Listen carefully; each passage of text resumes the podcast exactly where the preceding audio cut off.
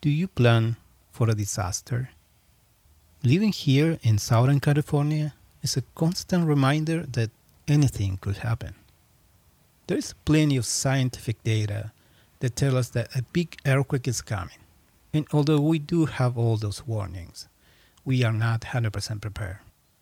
What if everything that you planned doesn't work the way you want? So, this is a short story of how the robot apocalypse is closer than you think. And as a matter of fact, it's happening right now.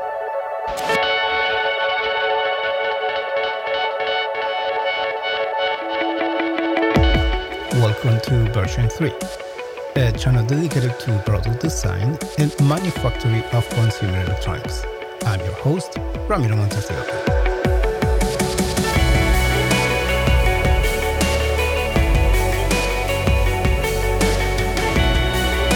so what we are talking about here?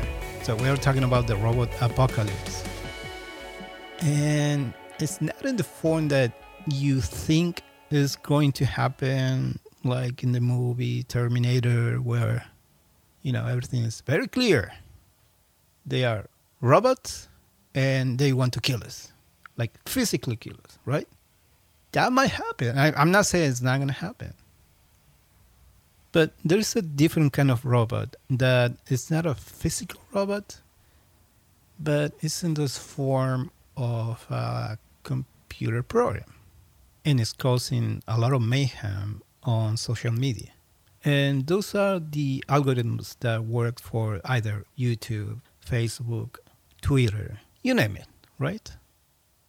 For the record, I have nothing against machine learning or anything related to AI in general. As a matter of fact, big part of my business is based on machine learning and AI. And I also want to assume that people who listen to this also works on machine learning and any derivative of AI. But I can recognize how heavily we start depending on machine learning and AI when technically it's not that ready for prime time. And let me please be more specific here. It's the systematic way in which uh, social media is replacing customer service with artificial intelligence. More specifically, for flagging systems that are designed to recognize abuse in the system or on the term of service, right? Most of that abuse is caused by bot farms. So you see, this is a war against robots versus robots. And we are on the middle. And it's very interesting that most of the discussion is talking about policy making and policy making mistakes. But this is where we start missing the whole point on this discussion. That is how we start replacing human decisions with artificial intelligence. We understand as users that this is a big task, that we're talking about millions and millions of accounts and millions of uh, people who's been reported. On top of that, we have an automated system that is flagging people for stupid things and their accounts are being taken down the right term is terminated, pun intended. And the whole system doesn't have a warning system. Appears to have an uh, appealing system, a, a, way to reverse that decision. Most of the time, doesn't work. Once the decision is made, once you know, apparently one human look at your case and it tells you, yeah, yeah, mm, we have all the reasons to take down this account. Uh, that's the last word. That human is following some guidelines. So, in a sense, he becomes part of the program. But the damage is already done. In today's day and age, to be outcast of the tribe, of that particular tribe, call it Twitter, Facebook, or YouTube, it's a very aggressive decision.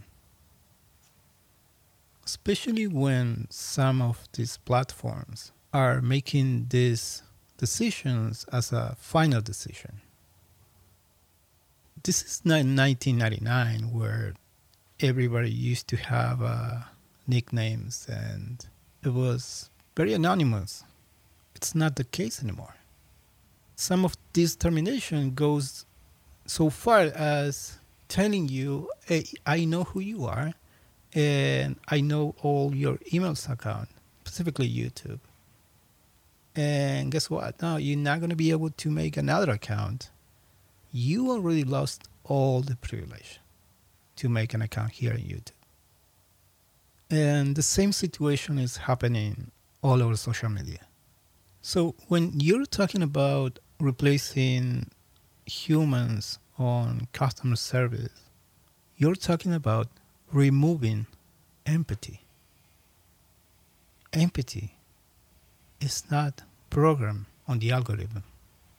That human feature is not there.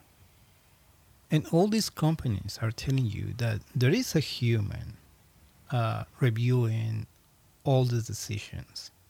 But most of the decisions were already made. And then you have a human trying to check what the algorithm says is correct.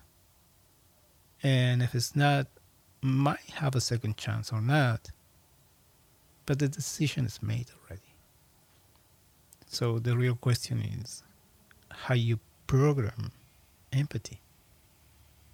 You see, I'm not against artificial intelligence, but we do have a problem programming empathy, a big problem. Now, the Genie it's out of the box. We're not going to be able to put it back again. That already happened long time ago. But that part that we have control, we have to get better. You see, things doesn't build themselves. We need developers. At least right now, that's the way it works. Uh, we're not that far away yet out of the lab, I guess. But we still have control.